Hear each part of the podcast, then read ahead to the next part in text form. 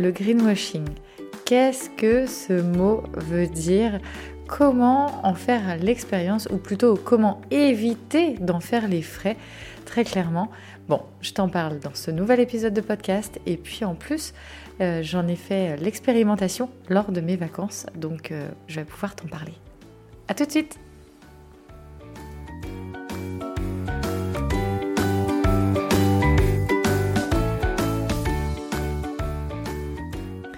Bonjour, je suis Carole, votre hôte. Bienvenue sur ce podcast. À travers celui-ci, je te partage mon quotidien de femme et de maman de quatre enfants. J'ai également plusieurs casquettes avec lesquelles je swing au quotidien. Épouse de Monsieur Cocotte, entrepreneuse, présidente et bénévole de l'association Zéro Déchet The Family Cocotte, conférencière et animatrice Zéro Déchet, je suis de celles et ceux qui croquent la vie à pleines dents. Ici, on parle organisation, alimentation, vie de maman et également de mon mode de vie zéro déchet mais pas que. Ma mission est de t'accompagner pour une génération durable. J'accompagne les femmes et toutes les mamans à simplifier également leur quotidien. Découvre les potentiels et les possibilités vers un mode de vie plus sain et plus serein. Je te partage avec amour chaque semaine et te donne rendez-vous le samedi matin pour un nouvel épisode. Je suis aussi fan de Disney, mais ça, ça reste entre nous. Pour en savoir plus, je t'invite à découvrir le blog direction www.thefamilycocotte.org. Je te retrouve tout de suite dans le nouvel épisode de podcast. Belle écoute!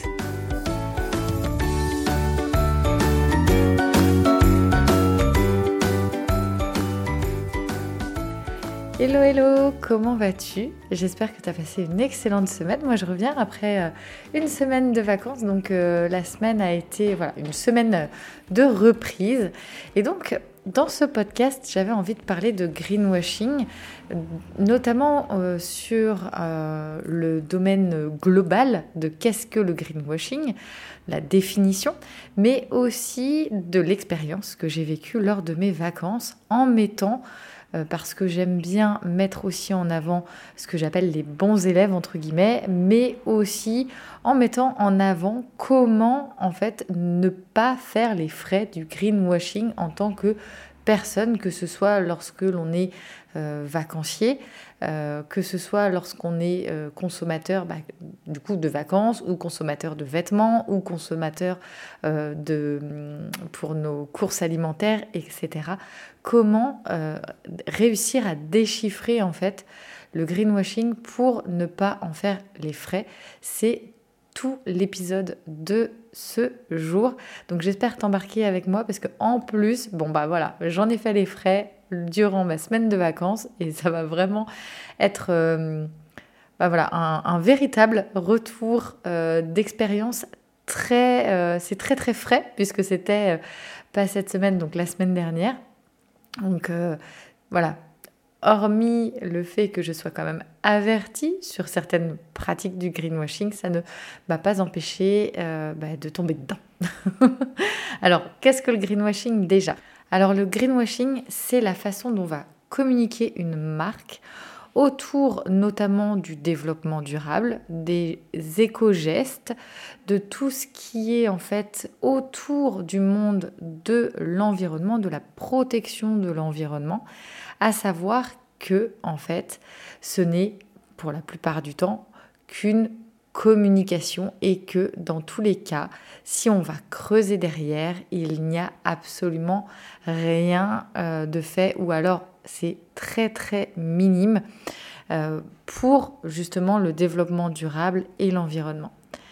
Et souvent en tant que consommateur, on pense que les marques font tout ce qu'elles peuvent pour euh, notre, pour protéger notre environnement, pour protéger notre santé. Mais bah, quand on va creuser un peu plus loin, on se rend compte que ce n'est euh, que des messages, que des codes de consommation. Et donc, par exemple, le greenwashing, un exemple de greenwashing très connu, c'est le logo euh, de McDo qui est passé d'un logo rouge et jaune à un logo vert. Et ça, sans s'en rendre compte, ça a un impact sur notre inconscient. Le fait d'avoir un logo vert euh, nous met en fait euh, dans la tête qu'il y a une sorte de green attitude autour de cette marque ça peut être par certains discours, par, certains écrits, mais c'est à nous euh, d'aller chercher les informations. Et souvent, quand on va un peu plus loin, on se rend compte que euh, bah, parfois, par exemple, des, des, marques de vêtements qui se disent éco-conçues avec euh, des cotons green, etc. Et bah, quand on va un peu plus loin, on se rend compte qu'en fait, il n'y a véritablement pas de coton euh, lié à un label qui a fabriqué euh, le vêtement. Enfin, en fait, c'est euh, des coquilles vides. C'est un peu comme si on te vendait. allez, moi qui suis fan de chocolat. c'est un peu comme si on te vendait du chocolat. Tu as l'emballage du chocolat. tu as tout ce qu'il faut pour croire que c'est du chocolat. Sauf qu'en fait, quand tu le mets en bouche, eh ben, c'est absolument pas du chocolat, c'est que du sucre. Eh bien, très clairement, le greenwashing, c'est ça. C'est euh, on va faire paraître pour avoir une bonne image, parce qu'aujourd'hui, on sait qu'il est important de justement euh, protéger l'environnement. Les personnes sont très sensibles, le public est très sensible au fait de protéger l'environnement, de protéger la santé, de faire attention aux produits qui sont en contact avec l'homme, avec la nature, Hum, aux conditions également dans lesquelles sont créés tel ou tel produit. Et tout ça, en fait, ben, quand on utilise une bonne communication, on efface les mauvaises pratiques. Mais très clairement, euh, ben, si ces mauvaises pratiques, elles n'ont pas été effacées ou modifiées, elles sont toujours présentes. Et donc, si ce n'est que la communication qui a changé, ben, très clairement, c'est du greenwashing. Et j'en ai fait les frais pendant les vacances. Euh, très clairement, en fait, on était dans un village vacances. Et hum, donc, ils mettaient vraiment en avant le côté euh, euh, durable, le côté environnement, le fait de, par exemple, avoir le tri des déchets bien en place, d'avoir aussi bah, cette envie, en fait, de faire très attention à l'environnement, à l'homme et pour moi, ben, dans mes valeurs, c'était important en fait dans, la recherche de mon lieu de vacances. Et, clairement, je me suis rendu compte que euh, n'y avait absolument pas la possibilité de euh, trier les déchets euh, dans le lieu de vacances. Alors, c'était un village vacances et il y avait des containers de tri juste à l'entrée, mais au sein même de la location dans la petite maison où on était, il n'y avait pas en fait euh, de poubelle euh, noire, jaune. Enfin, en gros, c'était euh, une poubelle et débrouillez-vous. Il n'y avait pas de bac à verre où on pouvait transporter notre verre pour aller justement à l'entrée du village vacances et pouvoir y déposer nos verres. Donc débrouillez-vous pour le transport de vos verres. Il y avait des luminaires qui étaient non-stop allumés, tout le temps, tout le temps. des, par exemple, enfin moi c'est des choses en fait qui me sautent aux yeux puisque j'y fais très clairement attention, ça fait partie de mes valeurs et donc quand je choisis aussi un lieu de vacances pour son côté éco-responsable, bah, j'attends qu'il le soit. Tout comme si tu manges un chocolat, t'attends que ce soit du chocolat. Et ben c'est exactement la même chose. Euh, il y avait des enfin comment dire, les chauffages qui n'étaient pas du tout adaptés. C'était des vieux grippins, euh, les bâtiments hyper mal isolés. Enfin, euh, bref, ça n'a pas du tout été par rapport euh, au lieu même de la location. En plus, voilà, ils se disent aussi, alors il y avait le greenwashing, mais il y avait le family washing. Ils se disent adaptés pour les familles avec les enfants, et en fait, c'est pas du tout le cas. Donc, il y a un véritable faux message par rapport à ce que l'on vous vend et, donc, je trouve ça vraiment très, très dommage. Mais le tout, c'est bon, ok, j'en ai fait l'expérience. Mais dans ce podcast, ce que je veux apporter, c'est comment faire pour ne pas en faire les frais. Et comment euh, bah, je peux t'aider pour tes prochaines vacances. Si toi, c'est dans tes valeurs, et j'en suis sûre euh, que euh, tu as besoin de ce côté éco-responsable parce que ça fait partie de tes valeurs et que c'est très fort pour toi et que tu n'imagines pas faire autrement. Moi, clairement, par exemple, le tri des déchets, bon, bah, il n'y avait pas les choses de mise en place pour le faire correctement et facilement, mais je l'ai fait quand même.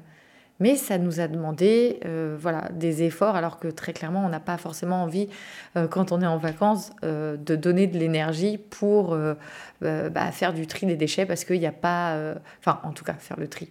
Non, faire le tri, il n'y a pas de souci, mais en tout cas, de trouver des outils, alors que c'est pas du tout à nous de trouver des outils quand on est en location pour des vacances. Et donc, euh, bah, très clairement déjà, c'est d'aller regarder sur Internet, non pas les photos des villages vacances ou euh, du lieu de vacances, on va dire les originaux, mais plutôt d'aller surfer un peu sur le net et de voir plutôt des avis, des avis qui euh, seraient en plus agrémentés de photos et donc on se rend bien compte tout de suite des lieux. Alors chose que je n'ai faite. Voilà, je suis pas une, je suis plutôt adepte des campings et autres locations euh, ou échanges maison. Euh. Et donc euh, voilà, c'était une, un des, une premières fois en village vacances. Donc voilà, on n'a pas été déçus. et en fait, voilà, vraiment regarder les avis extérieurs, les photos des personnes qui donnent leur avis, d'essayer de peut-être voir avec euh, l'Office du tourisme au niveau local, parce qu'en fait, les messages euh, donnés peuvent être voilà, du greenwashing et euh, l'Office du tourisme, elle, va vraiment savoir avoir une connaissance de terrain qu'on va pas avoir sur Internet par des, par exemple, enfin, quoi que les avis euh, sur Internet, on a les avis des personnes aussi qui ont déjà été sur euh, ce lieu de vacances. Mais ça permet aussi parfois d'avoir d'autres informations de professionnels du tourisme qui ont déjà un pied sur place et donc de pouvoir vous guider, euh, notamment par exemple si vous leur dites, bah voilà, moi c'est important, euh, je veux un village vacances, mais euh, c'est très important qu'il soit éco-responsable avec des valeurs sur l'environnement et, et le durable. Et à côté de ça, il y a aussi les bons élèves. Il y a aussi de formidables initiatives que j'ai envie de partager sur ce podcast parce que forcément lors de nos vacances nous avons été nous balader et on était sur la pointe bretonne finistérienne et donc on a été euh, à Océanopolis. Je ne sais pas si tu as eu euh, la chance de découvrir ce merveilleux endroit mais que je trouve très bien fait pour euh, notamment la pédagogie vis-à-vis des enfants. C'est un aquarium, un centre de refuge aussi pour notamment des phoques euh, qui se seraient échoués sur euh, les côtes bretonnes pour qu'ils puissent reprendre des forces et repartir vers l'océan.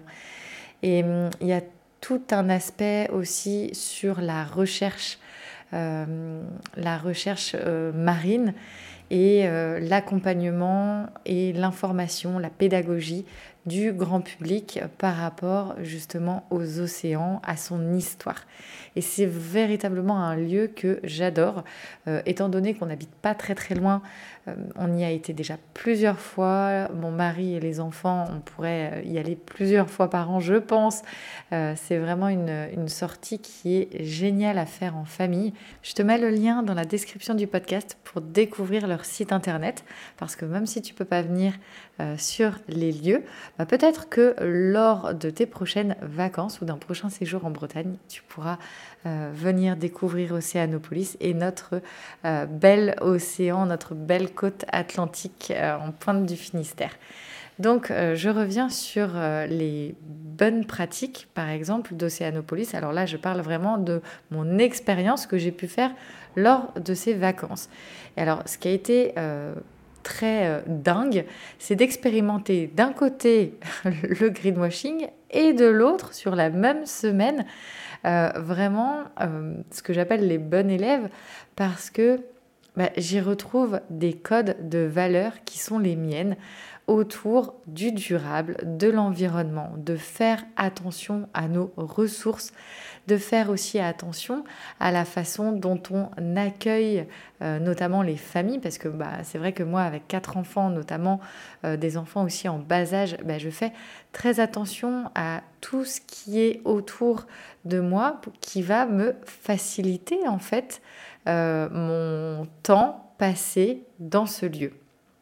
Et là, quand je vois par exemple euh, à Océanopolis, il y a un balisage euh, très clair au niveau du tri des déchets. Il y a vraiment une optimisation aussi des ressources, pour te citer quelques exemples, sur le fait, quand on va au petit coin, au WC, eh ben, on va avoir vraiment euh, une optimisation de ressources puisqu'est utilisée de l'eau froide. Ensuite, il y a vraiment aussi une optimisation des ressources par rapport au fait que ce soit des lumières automatiques. Et donc, à partir du moment où on quitte certaines pièces, vous avez les lumières qui s'éteignent automatiquement.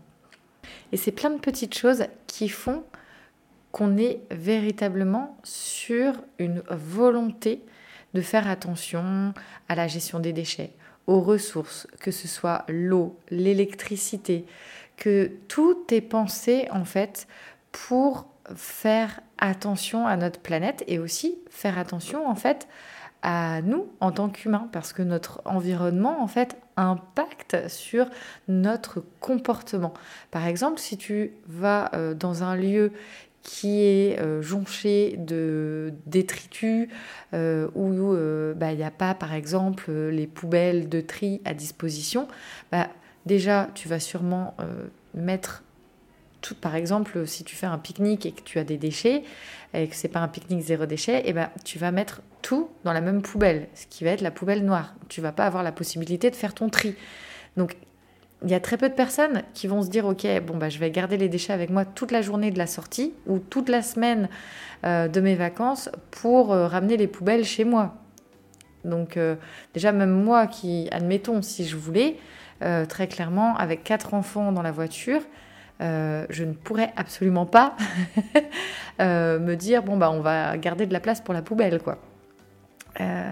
et donc plus en fait on a les outils qui nous sont proposés et plus notre démarche va être facile et plus les actions en fait vont pouvoir se mettre en place pour protéger en fait notre belle planète.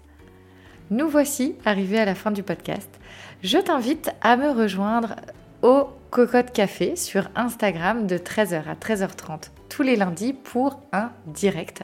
Si tu as envie de me poser des questions, n'hésite pas, je suis en direct pour justement être en échange instantané avec toi, donc en direct.